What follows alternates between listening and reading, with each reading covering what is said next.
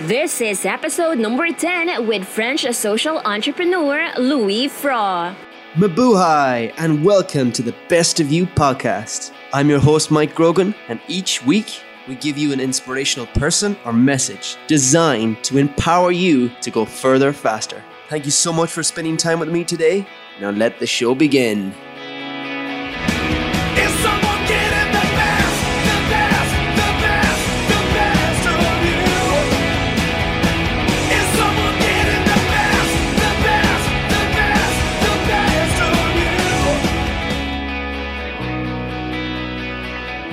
Mabuhay and welcome to the Best of You podcast. Each week, we give you an inspirational person or message designed to empower you to go further faster. My name is Jessie, and I'll be your host for today's episode. Today, we will get to know more about a 22 year old French social entrepreneur who has made the Philippines his home. Louis was highly recommended to us by Gawad Kalinga founder Tony Meloto. Although Louis is a foreigner, he has a massive heart for the Philippines. Let's listen to Louis' inspiring story on this interview with Mike.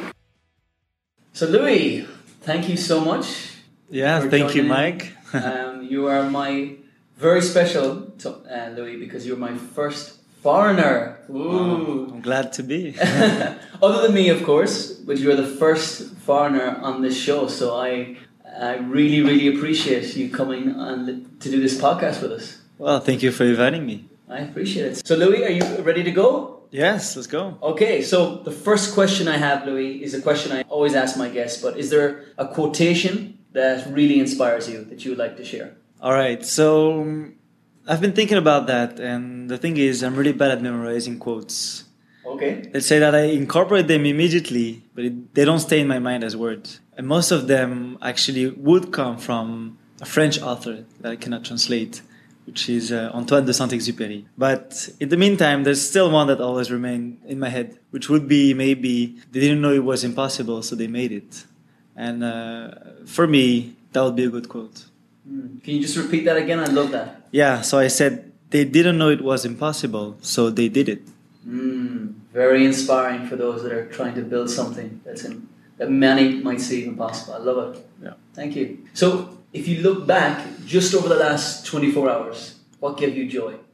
so I'm I actually have the luck to be a farmer. So and you find a lot of joy in being a farmer. And the very simple joy I had this morning was to discover 10 newly born chicks in my incubator this morning. they were expected, so it's just like when Christmas arrives, you know the presents will arrive, but you're still happy to have them. Yeah. So I had 10 new chicks. And it's always a surprise to see how they look like because we're crossing different kinds of breeds. Mm. And uh, just, I don't know, getting them in the box, putting them in the car, bringing up the temperature, and putting them into their new place for them to live for the next few months. Was a Wow. good joy. Wow, I love that. I, I, that will be a very unique answer. I don't think any of our future guests will beat that for an answer. That's what I'm saying. I'm lucky. So there's a many reasons, listeners, what we got Louis on this show. He is very unique, very unique story. So maybe Louis, uh, before we kind of go, go into the other questions of the show, uh, well, actually, I'll ask one more before we actually talk about your story because it is a very unique story that a lot of listeners will take value from. But what is the best advice you ever received? I would say, for me, the best advice is something that confirms the intuition that you had, but you need someone to say it so it really sticks into your brain. And that's exactly what happened when I was talking to Nimeloto. We were on a trip together to go to Cebu to see the island of Bantayan. We were building another enchanted farm. And I was telling him a story about entering the modeling world. Mm. And I was saying, but Tito, I know it's a dangerous world, but trust me, I'll be fine. And he said, I know you'll be fine, but I'll only know you you'll find as long as you stay, you stick to your integrity, and integrity you will be your best shield wherever you go. So as long as you can tell me that you'll stick to that, I can trust you. You can go wherever you go, wherever you want to go. So that was, I think, for me the best advice. Integrity will be your best shield. Yeah. Mm, I love that. And I I know that um, Tony Meloto has been a, a big influence on you. Likewise, he has been on me. And his name may be the answer to this next question, but I'll give you the freedom to, to look back all through your career. But when you think of the word successful, what person comes to mind? Yeah. Obviously now it's Tony Meloto. Obviously, there's no hesitation in my mind. Mm. So I always knew that being successful was not. I mean, I always had this feeling that it was not what people usually say it is. But I could not say then what is it. So I could not find it. But I had to come to the Philippines and meet Tony Meloto to understand what it was. Mm. And uh, so for me now, being successful is well receiving everything you can ever dream of without having to ask for it. Mm. And that's what Tito gets because he's just give everything he has without expecting anything. So in return, he has more than he can dream of. And starting with love, yes, he receives love from millions of people that he helped, Mm. and that's huge. I mean, for me, that is success. Mm, beautiful. So you have been like myself on this journey. Oh, I'm sure all our listeners are excited to tell us about this journey. Tell us. Like, I, I- get, I get, I'm smiling here because I, fi- I get que- to ask you questions that I get asked all the time. So I'll start with the first one. Everyone is thinking this question, so I'll start with the first one, and you'll take it from here. And I'll uh, over to you. But why are you in the Philippines, and why do you love this country so much? Okay.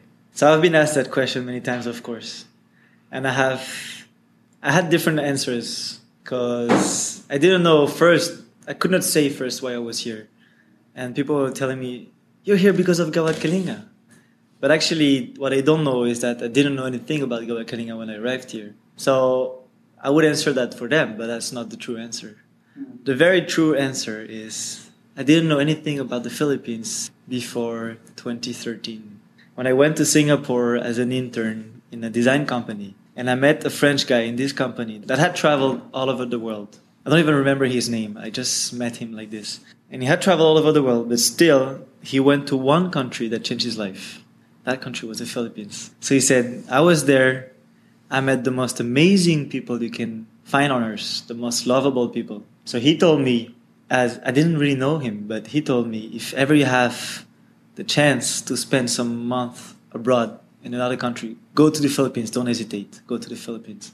And I've been traveling in Asia quite a lot, so it made sense also to me to discover this country.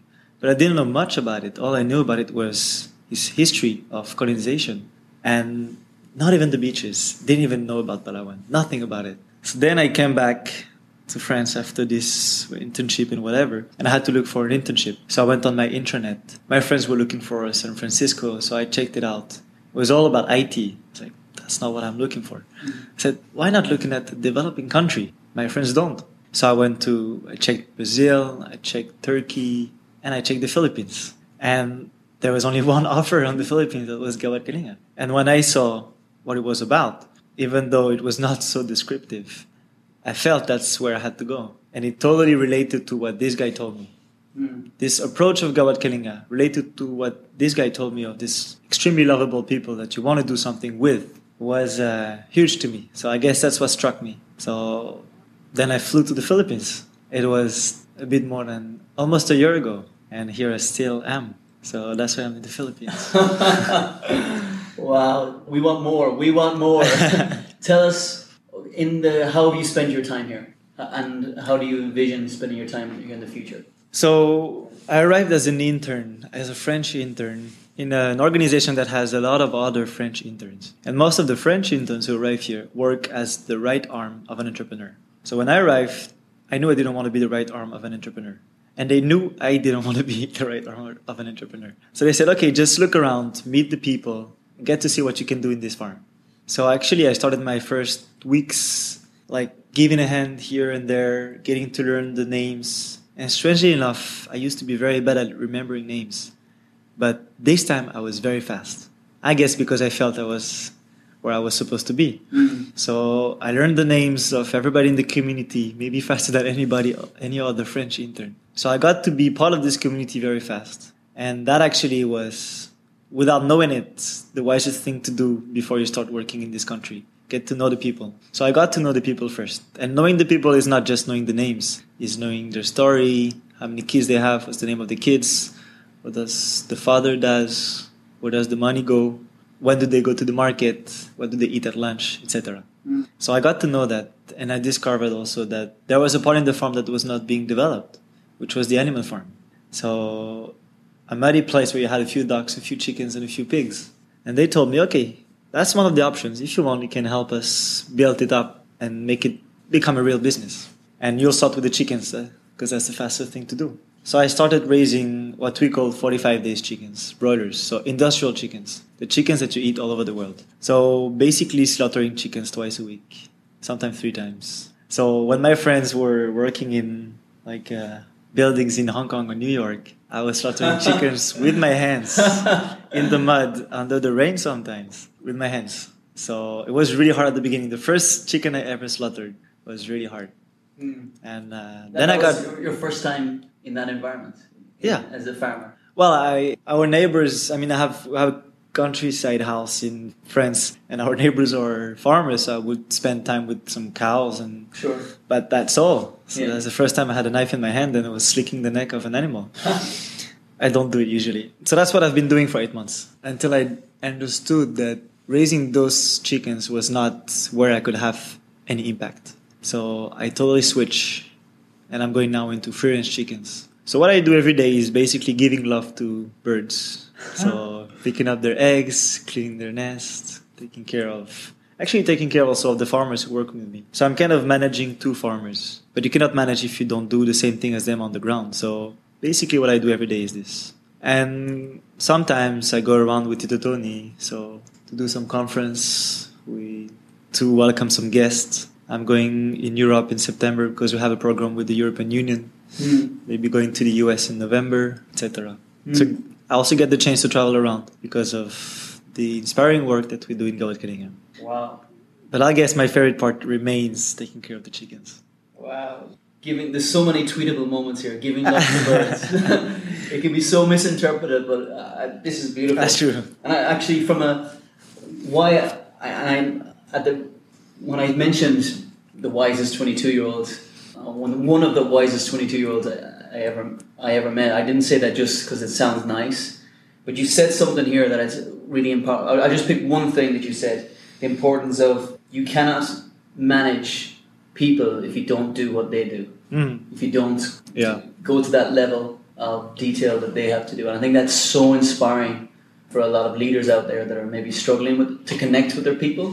I just took a massive leadership lesson from you right there. so I, I love that. So thank you so much. Thank you.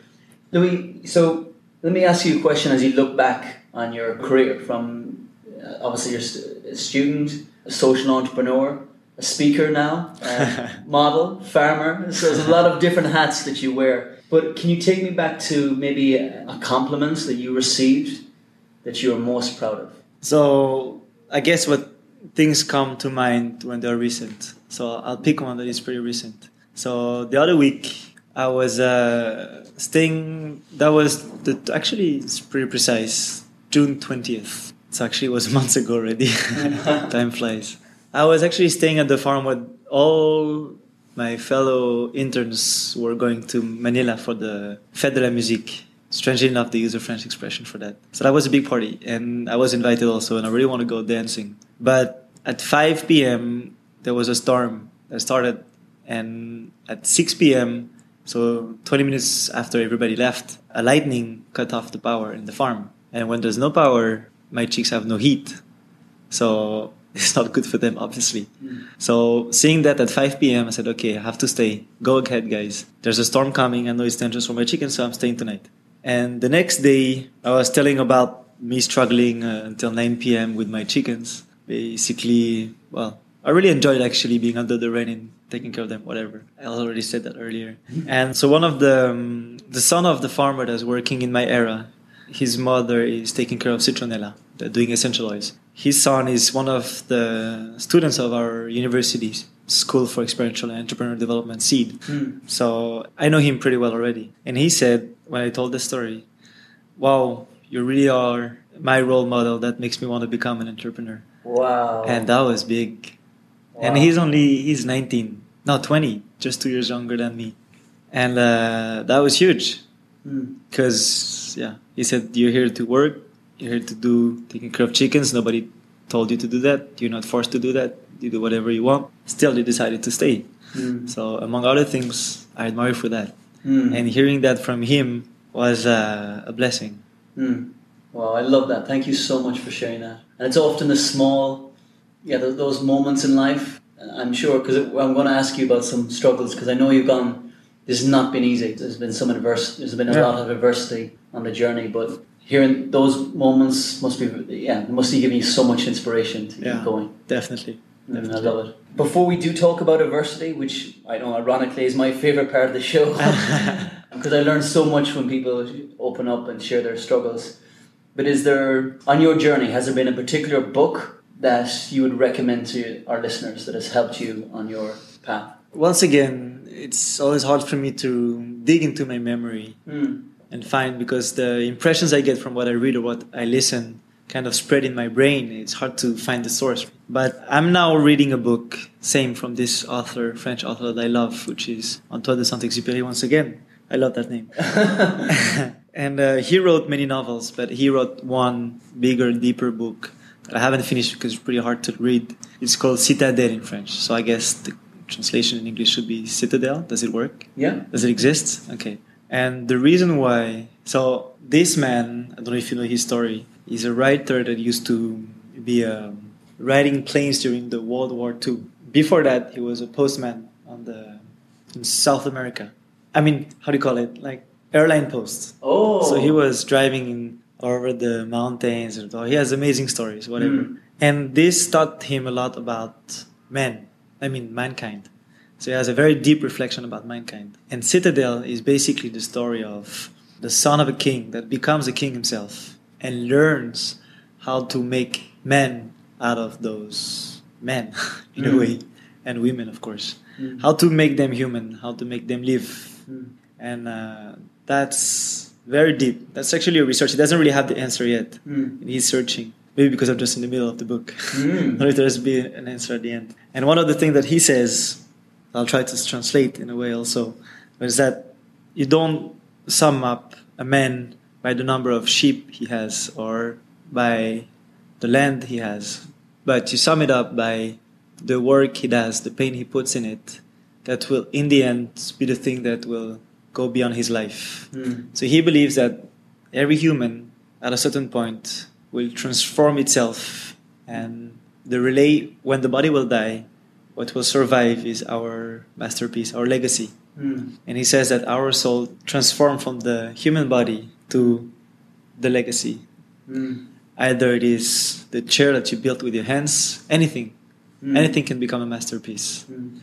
But if you don't build it, I mean, for him, you're only ready to die when you have it, Yeah. when you've done something. So the guy who's just contented to have his coffee and his sheep, but haven't achieved anything yet for himself, like he's already sinking on the mountain, but he never endured the pain to go up this mountain, Mm. then he's dying before his time. Mm. And that was very, that was striking for me.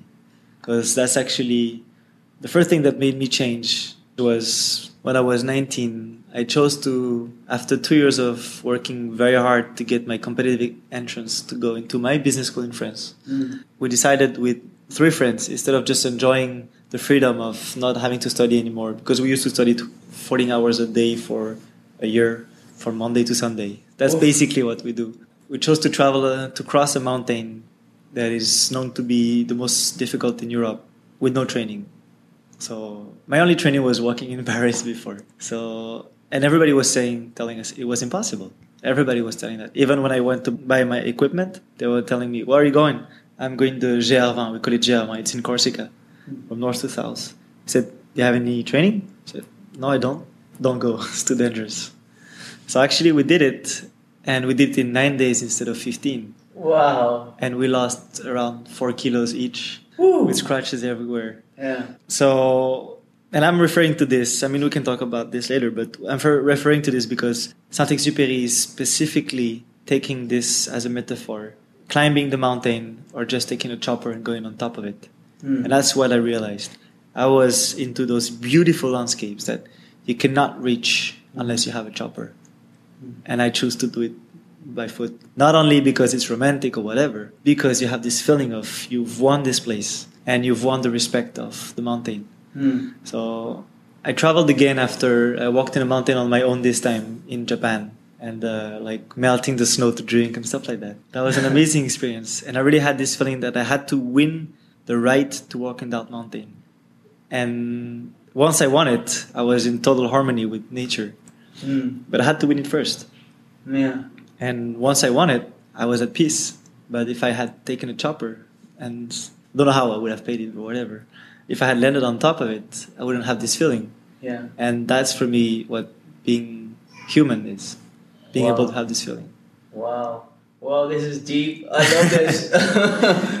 That's a beautiful story. And, and on the show notes, bestofyou.ph, we're going to link the author in this book so that Yeah. people Yeah. um, who are being inspired by this and want to read this book, they can go online and check it out.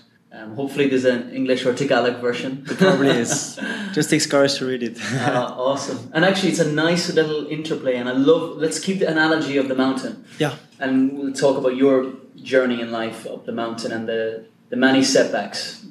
Um, just like if we use the example of that mountain you did in nine days, I'm sure there's lots of moments, um, setbacks. Maybe you could have called them failures at the time. Yeah. But can you share, and I'll give you the freedom to where you want to pick this, but share a setback in your life that you learned the most from? It's actually not easy because I don't see any major setback in my life so far. Mm. Yeah, I saw mountains to climb, and uh, but there's always another side, no? Yeah. So I guess I had the chance to see the other side. Mm. So, but painful moments maybe, and I can share one actually that is related to the chickens once again. Oh, because it's been hard obviously because i to just give you a background i have no background in agriculture and i'm used to do stuff with my brain which i secretly got tired of so that's why i'm happy to be here. But slaughtering chickens was really hard and sometimes because we don't have any machines yet because we don't have the money to have any machines so we do everything by hand. So to slaughter 40 chickens the four of us takes around five hours. So you wake up at six and you finish at lunch dirty uh, as you can imagine. And the most difficult moment is maybe because when you start in the morning you're always fresh and uh, the farmers are i mean we're in the philippines right? So even though you're doing something hard they make jokes they sing they dance. I mean they're farmers but like i love those moments in a way. Mm. but after two or three hours, when everybody is really focused on doing his part, so for example, um, no, defeathering, which just takes the more time, and I'm actually usually doing the smaller one at the end because I want it to be perfect, no? So um, I'm sitting on like just a log, defeathering my chickens one by one, and I have this terrible thought, which is, why the hell am I doing this? My friends are sitting in front of a desk in Hong Kong at night they go out. They the weekend they go on the beaches and I don't even have a day off. I have this thought that comes like in a second, Mm. you know. Even though like a few hours earlier I would say I would never be any, anywhere else in the world than this place. Even though you have this in mind, you still have those thoughts coming out when you're through the pain. Yeah. And that's where you have a little doubt. And the, every time the thing that saves me is when I look at the farmers around and I say, if I say it out loud, what happens? And I understand then that if I say it out loud, that's the biggest injustice you can tell them because you're basically telling them, I have the choice, you don't have the choice. Mm. And that's, you cannot say anything worse to them for me Mm. than complaining of doing that when they don't even have the choice. So they look at you and say, okay, fine, but I have to do it anyway. So you can quit, I'll continue. I I have no choice. I have to feed my children. And I have to feed my, I mean, I have to build a better future for my children. Mm. So I have to do this. So that made me realize that I still had that thought after that. It didn't only happen once. It was maybe once out of two. At a certain moment, this thought cannot control it, comes out. Yeah. And it's always painful to still have this thought, even Mhm. after that processing. And every time, that's just thinking of the community, thinking of the farmers I work with, that brings me back to reality Mm. and brings me back to what's the real reason why I'm here. Not because I enjoy killing chickens, because there's something behind it. But you have to start small. That's how it that. works. And is there in those? So if I heard you correctly, Louis, you're telling me that when those moments of doubt come in, you remind yourself of your why, Yeah. of why you're here, Yeah. and why actually you're actually doing the activity. There is a lot of our listeners right now going through hard battles. They're going through tough times. What advice would you give them that are maybe trying to pursue their dreams, um, but they they have those moments like you're having? In terms of these thoughts come into their mind. What am I doing here? Can, you talk to them for moment? What advice would you give them to help them on their journey? So that's actually for me always difficult because it relates to things that are not necessarily that I mean thoughts that you cannot necessarily control, and uh, but for me the most important is that you must put yourself into this place where you understand what you really want, which is very difficult to know what you want. Mm. That has been my struggle for the longest time. What do I want? But we have to start by understanding what we're looking at, what we want, what we need. And that's only when we discover that truth that then we can go over any obstacle. Because in front of an obstacle, we'll know if I jump over it, do I continue into my direction or do I go into another direction? If I stop here, do I continue into my direction or not? So if you see an obstacle that is not actually an obstacle to your real direction, you don't need to jump it, just drop it. But if you see an obstacle that is really barring you from going where you need to go, then you have no choice, you have to go over it. Mm. So, because that's what you live for, for your own sense in life. Yeah. But that, I agree, that's the most difficult thing to find. Mm. Why do we do all this? But maybe also because I think we don't listen to ourselves enough. And that's what I discovered. I wasn't really listening to myself enough. For example, people were asking me, What do you like? What do you love? And I could not really answer. But for me, it takes to be alone. And that's why traveling alone was really an experience for me. That's how I started to understand what was important for me in life, what was not, etc. And when we find our own truth, that makes choices much easier. Mm. Now, really, choices are much easier than it had, they have never been. Because I know what I have to do now for the next years. I know I'm, where is my place now? It might change in five years, it might change in two years. Mm. But at least I can say that I am the right place now. And if you have the feeling, just a, a little, like a sense of a feeling that you're not at the right place, wow, you have to look at it. You have to watch it. Mm. Because if it's not, then you should not lose time. If you have the freedom, it's also a question of freedom. I guess it's easy from the side of such a young person as me. Mm. But if you have the freedom, if you have the slight hesitation on what you're doing right now, you should look at it and make a quick decision. Should I totally change? Should I stop everything? Or should I continue? Maybe it was just. But for me, as long as there's a little hesitation somewhere, it's not good to continue. Mm. Wow, that's powerful. And I, I- actually, I want to build on this because I'm thinking of some listeners who may say, especially your own age, in their 20s or just starting their careers, who may say, I have not got a clue what I want to do.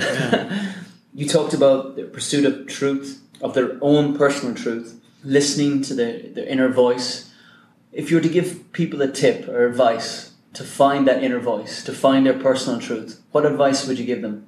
Those people are still searching and they're a bit confused and maybe they're in the wrong careers or doing things that family tells them to do, but it's not really their truth. Mm. Do you want to talk to those listeners on advice you would give them to help them find their truth? Mm. Well, I'm probably too young to give any advice to anybody. Oh, I, But- I disagree. I disagree, but, please. Okay, but for sure, I can say what happened to me, no? The way it worked for me. Yeah. So it might work for other people, and it might not. Yeah. But for sure, for me, the switching point was when I started to go out of my comfort zone.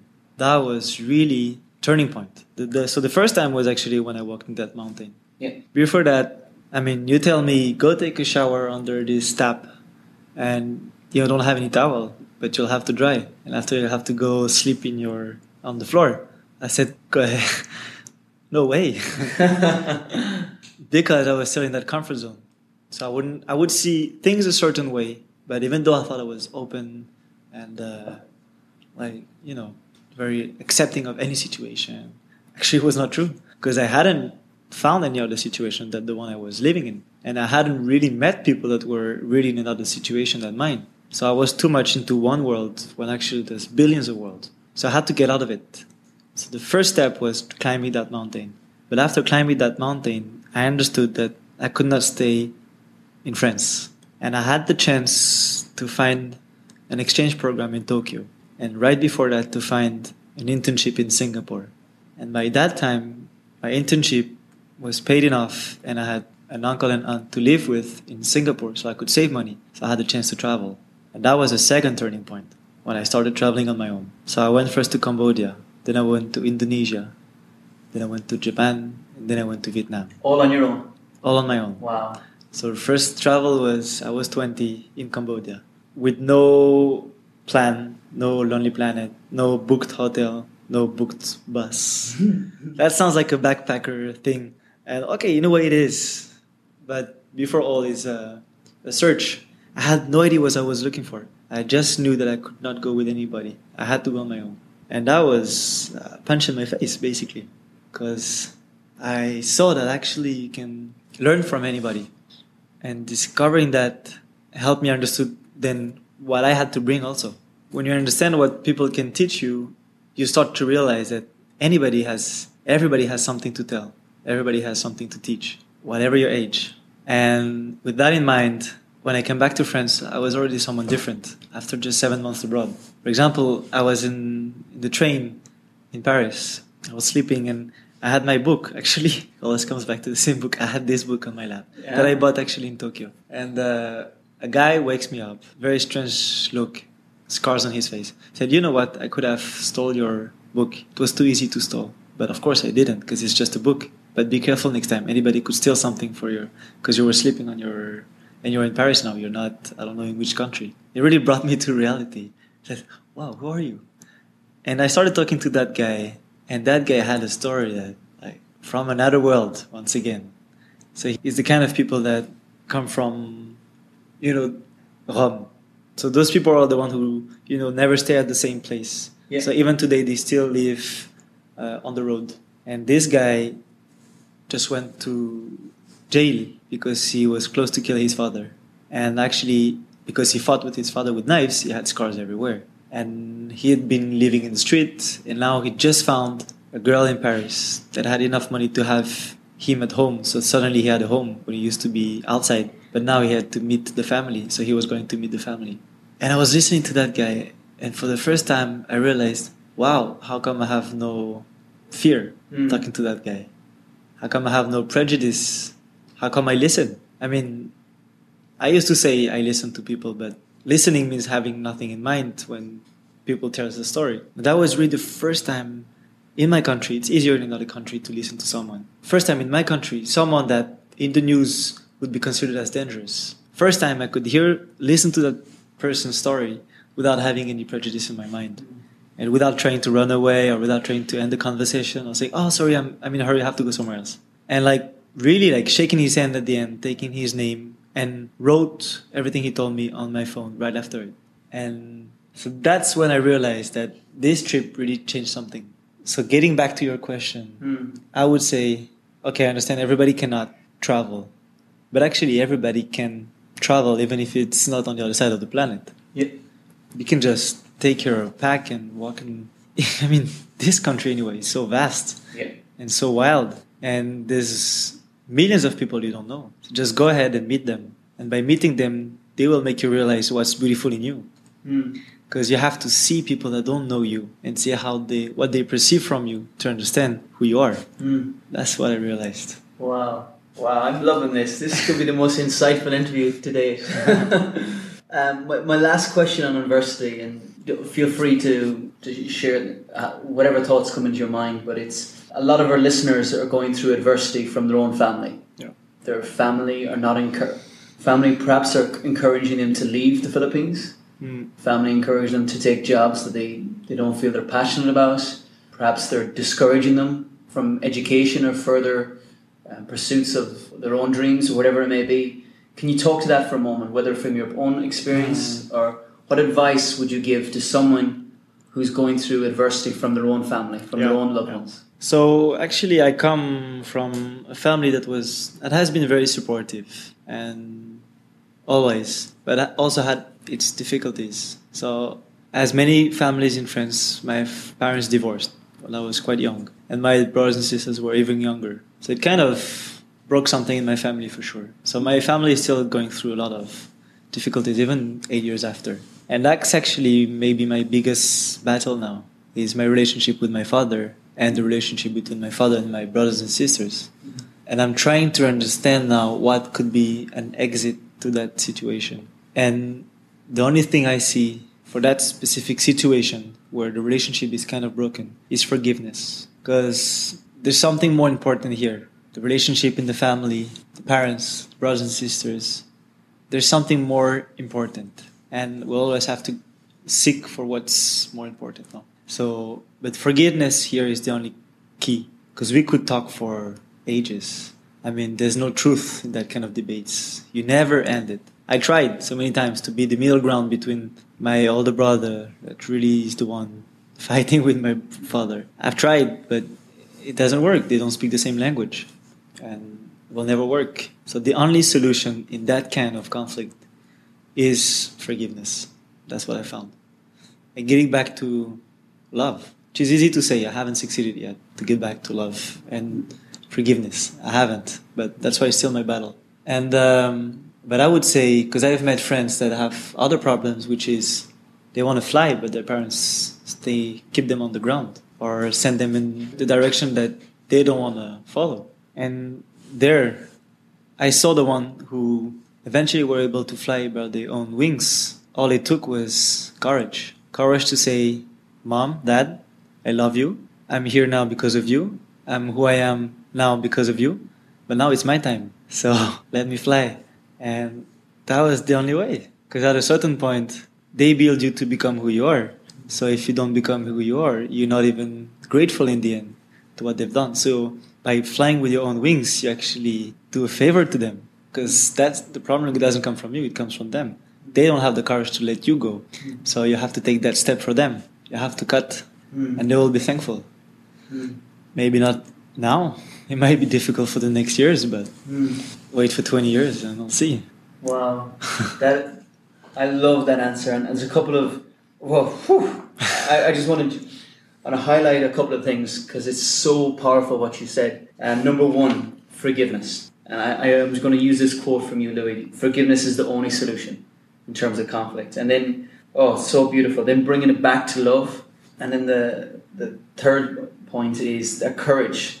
And I think you give the most practical advice to anyone that it does take courage, but in a grateful way to say thank you, but this is my decision for hmm. now. And I think you that is probably one of the best advice I have ever had on possibly the most difficult question in this interview.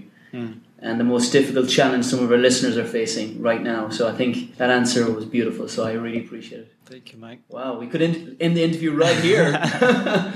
but no, there's so much to. Oh, we might have to have a part two. We might have to have a part two. I'd love okay, to. Okay, let's run through some questions now. This is what we call the fun part. and you don't have to answer. You don't have to give a name. You can say skip. But if you were, if you were to punch someone in the face, who would that be and why? All right. So once again, you know, memory. I would have, I mean, throughout my life, so many people I wanted to punch. So many. And I usually didn't. Sometimes because I don't get the chance to meet them, of course. So, but the thing that comes to my mind right now is something that for me is one of the greatest injustice. There are thousands of it, millions of it, but that's one of the greatest now for me because that's a world that I'm getting closer to, which is the fact that people were able to design crops and vegetables that were non-reproducible for farmers to be obliged to get back to the supplier and buy more seeds instead of growing it the good old way which is get the seed you wait for it to dry you get the seed from the fruit you hmm. wait for it to dry you plant it again you have another plant. No farmers are slaves of companies that are under under company such as monsanto. Hmm. They're not the only ones but the other ones i have in mind right now. Hmm. And they came up with this brilliant commercial strategy, which is farmers, we won't even have the choice. They'll have to buy our crops for every season. And that's for me the greatest injustice. Because you're designing life to be non reproducible. So you're perverting life. And at the same time, killing so many farmers that are slaves to the suppliers. They have to buy everything from them. Hmm. And it's the same in so many other companies. The chickens you buy, you cannot get the parent stock. The chicken I buy there, not the one I raise, the free range, but the other one, the commercial ones, those ones are non-reproducible. So if you try to have eggs from them and chicks, it won't work. How come? Because they were modified. And that's a terrible injustice for me. So farmers once again are slaves to that So the person I would punch is the one who had this brilliant commercial idea, Yeah. but had no idea of the consequence, Yeah. or maybe had, which is even worse. Yes. That's. Uh, no, I really appreciate that, and I'm glad that you're showing different emotions here, uh, Louis. Louis is actually a boxer, guys. He's a trained boxer. so I like giving punches, honestly. so, uh, well, one of the takeaways here that anger can be turned into a very positive force. Uh, exactly true. and because of this makes you so angry, you've you've been able to focus that energy on something very positive. That's true. And uh, so I appreciate um, you sharing that particular story. So thank you. So Louis, if you go even this year, and you've mentioned a couple of moments along with your chicks, but if you're, what has surprised you about this year so far? When you look back at the year, about yourself. That's not an easy question actually, because surprising yourself is not easy, no? Because it means you you're in a situation where you do something that you were not expected to do. But I would say that I discovered a power that I didn't that ignored, that I didn't know I had, and uh, this power is to inspire people. Ah, I think we're I working on it right now. we are testifying to that. And I discovered that because I had the chance to meet people who told me that I inspired them. And that's just a deep feeling, great feeling. I shared about it earlier. Yeah. And even from friends, people older than me, even someone 45 years old told me that. And that was surprising because a few years ago, I wouldn't have expected that someone twice my age like tell me you inspired me. Hmm. And it made me realize that anybody can inspire anybody. Yes. Yes. Like a kid inspired me the other day. I mean, anybody can inspire anybody, but we tend to either forget it or hide it or we don't want to accept it. And I realize also that very often, especially in my culture, I don't know if it's that true in other cultures, you don't talk about what you're good at. You don't talk about what you can do to others. Hmm. But actually, you should be aware of that, say it out loud, and take the most of it because people need you for that. Hmm. And that realization was deep. Wow. And I, I, a couple of things that, first of all, you need to write a book. Whenever you do, do get the time, you have to put some of these thoughts on paper. And wow, I'm writing actually almost every day. You're writing every day. Oh, Almost, yeah. Have you thought about that? Writing a book? Maybe Yeah. we'll see. Well, hopefully, we'll have enough listeners uh, follow you on your social media and, and constantly encourage you. But I can imagine you in organizations all across the Philippines talking to different, not just groups of students your own age, but like senior executives to healthcare to governments. Um, you do have a gift. You do have been blessed, and you know this. You've been on this unique journey, and you've been fortunate, and it's an amazing. And I want to encourage you because I really respect you, and I really admire you, and to encourage you to look for more ways that you can share this story. So you're already doing it right now by blessing our listeners with some of your thoughts. But uh, let, let's talk more after this about Sure. more ways we can get your Sure. your story. I, I'm thinking of hundreds right now. so, guilty pleasure. Is there anything that's maybe some most people don't know about you? A kind of guilty pleasure that you do have that now is a chance in Yeah. of thousands of people? I, I've thought about that, but it's hard because I'm really living such a simple life here, yeah. and I discovered that's actually what I've been looking for for such a longest time. So now that I have it, I, I'll keep it. Mm. So my life is so simple that it's hard to talk about guilty pleasure because the pleasures I have now is when I can just rest and open my book after a long day, or sometimes watch a movie. Well, I watch maybe a movie a month, and maybe the guiltiest would be to eat some warm pan de coco. That's the guiltiest I have. So I don't have much to give you now. I'm sorry. No. This part. I, I thank you for that. No, I appreciate it. So, Lou, when we talk about um, this, this is the second last section, and it's pro- on productivity. Have you got a productivity habit that others may benefit from? That's a very simple thing I do. So I don't know if it helps anybody to do the same. But what I do when I really get to get started again, because sometimes you get caught in a in a habit and say, well, I have to be productive again. I have to go fast on this thing. So what I do every time is I clean up my room and organize it again. Mhm. I mean my stuff. So it also includes my computer. So it's as if I was restarting everything. So I just put up my stuff, organize it, have a space for me to because I like to work almost lying, you you know, like like this. I don't know how you explain it. Whatever. Yeah, feet, feet up. Yeah, feet up like like this, And uh, so I have to clean everything because basically my space in the farm is, uh, you know, a bed where you have one under, one above. I don't know how you call it in English, bamboo bed. Bunk, bunk yeah, beds. a bunk bed, yeah. exactly. So the one below is where I have my stuff plus my place to work. Yeah. The one above is where I sleep. So I just clean my bunk above. It was the same, I mean, of course, before on the campus in university. I clean everything, organize it, I have my papers here, my other papers here, my pen here. I know it looks maniac, but and then I just organize my computer and boom, I'm ready to work. And I'm very efficient for the next days. But then I have to restart again.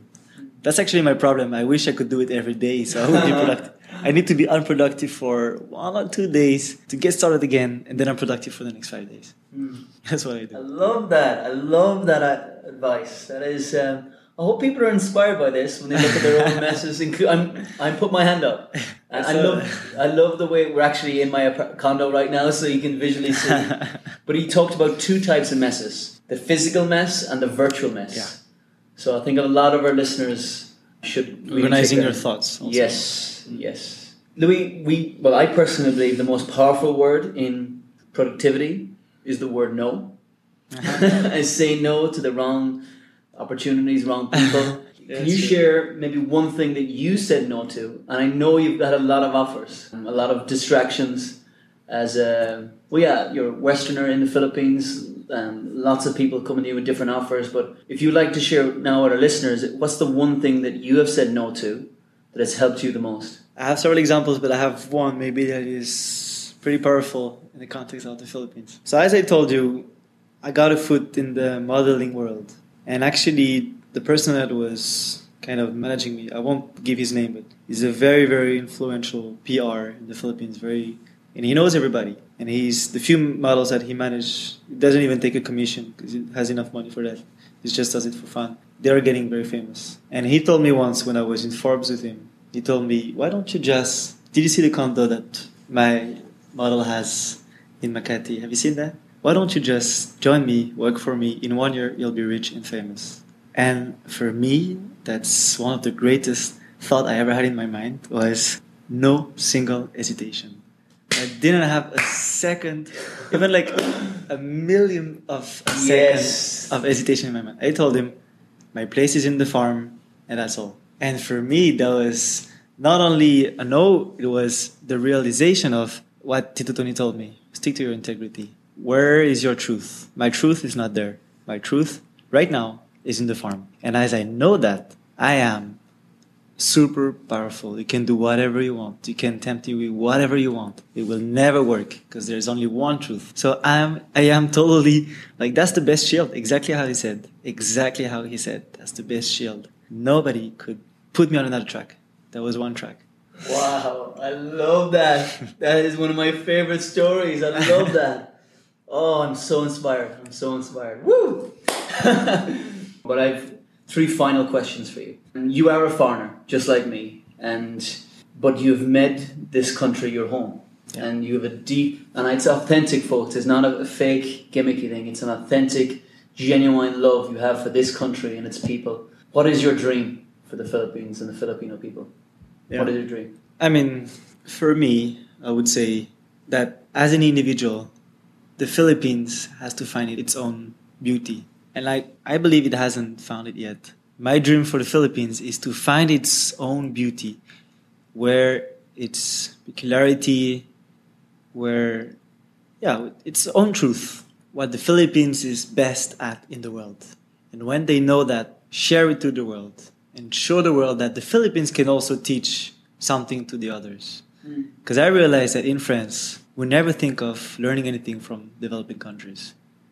I mean, we learn things from US, from Sweden. Oh, they're amazing. They do this. Oh, those ones, amazing. Germans, they're so far beyond us.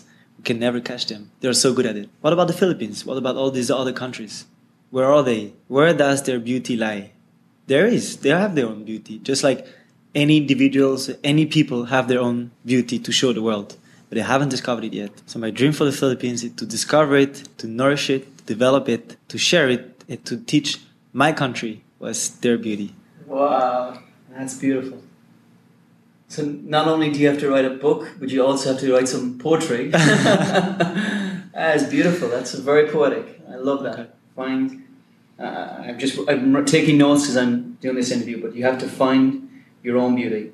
And I never thought that for a country. I always thought that for people, but never for a country. So Actually, just realized it now. Ah, that's powerful. Second last question, uh, because he is not just the first foreigner, but he's the youngest guest that we have on have ever had on the show. Twenty two years of age, but. I've asked you to take yourself back to your 20 year old self two years ago. But, uh, but let's ask a different spin on this. Before you were transformed and your journey, and maybe to your 18 year old self. So yeah. the 18 year old Louis take it, Yeah. um, with his worldly views or his definition of success and uh, yeah, his how he was thinking. If you were to go back in time and to advise him, what advice would you give him? I would say, because actually I'll, I'll do it the other way. What made me change? You know, what did I realize first? What were the first steps that made me change? And the first realization that I had. So once again in that mountain, that was about fear. So the thing that I will say to my 18-year-old self is stop having fear. I mean, nonsense fear. You have fear when you have a guy with a gun in front of your face. Obviously, that's fear. But having fear of doing things because just people tell you it's impossible, or just people tell you it's going to be difficult, or just uh, because you believe, because it's all beliefs. And if you're not able to master your beliefs, I mean, you cannot become yourself. So the first thing I would have told me, told myself is stop fearing, stop fearing to be alone, stop fearing not to be loved, because actually that's I think a fear that is shared by so many, and I used to have it, like sheer not having love, sheer fear of going beyond what you think you can do, all those things, and that would have helped me with my relationship with others. That would have helped me, I don't know, work better or do many things. I Mm. guess fear. Wow, and that's so true. I, I, I I'm kind of reflecting on my own journey now, but the amount of times fear has held me back. So um, yeah, thank you for sharing that. So Louis, last question. Yeah. This show is called The Best of You, and we want ultimately people to become better versions of themselves on their journey to becoming the best version of themselves. What advice would you give our listeners to become the best version of themselves? For me, when I look at my own journey, the first step was become, I mean, understanding who I was. Supposedly we do it when we're teenagers, but we don't. We're still surrounded by too many fears, too many walls. And we kind of miss that step and we jump into a life that maybe we're not ready for. Because we didn't, we don't know yet who we are. And still, we jump into a train and it might not go in the right direction. So at a certain point, we'll have to jump into another one. But the earlier, the better, no? Hmm. Then the it won't be too hard to fall from that train. So I would say the first thing is to understand who we are. So understand actually that we define who we are. Nobody else has defined who we are. But we need others to reflect what we are as mirrors of ourselves. And after it's we can design also who we want to be. And once we understand that truth, the way to become better self, our better self, is simply to stick to that truth, to commit to that truth. So that's what I call, that's what Tito Tony calls also integrity. And that's our best weapon, our shield, protection against troubles of life. So mm. when we know that truth, we stick to it, and then we are undefeatable because we are our own self. No, we are one. Louis, thank you so much for contributing, adding extraordinary, extraordinary value to this show. Until next time, my friend. All right, I would love to. Bless you. Thank you. Thank you, Mike.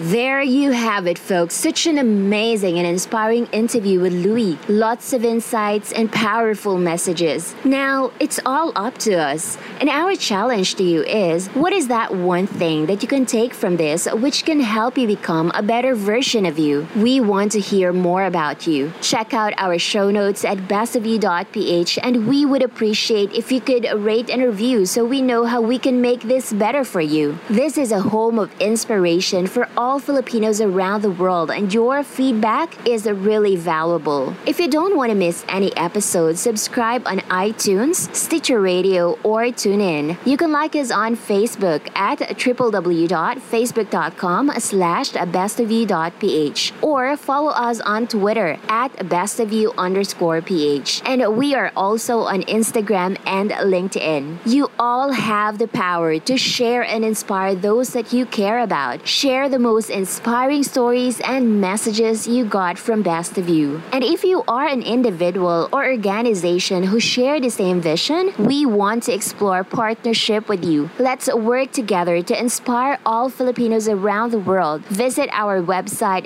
bestofyou.ph and do not hesitate to get in touch with us. Before we end, I want to share some insights from Louis which struck me the most. Be grateful and take courage to fly on your own wings. That's all for today. Till our next episode, this is Jessie and this is Best of You, inspiring Filipinos go further faster.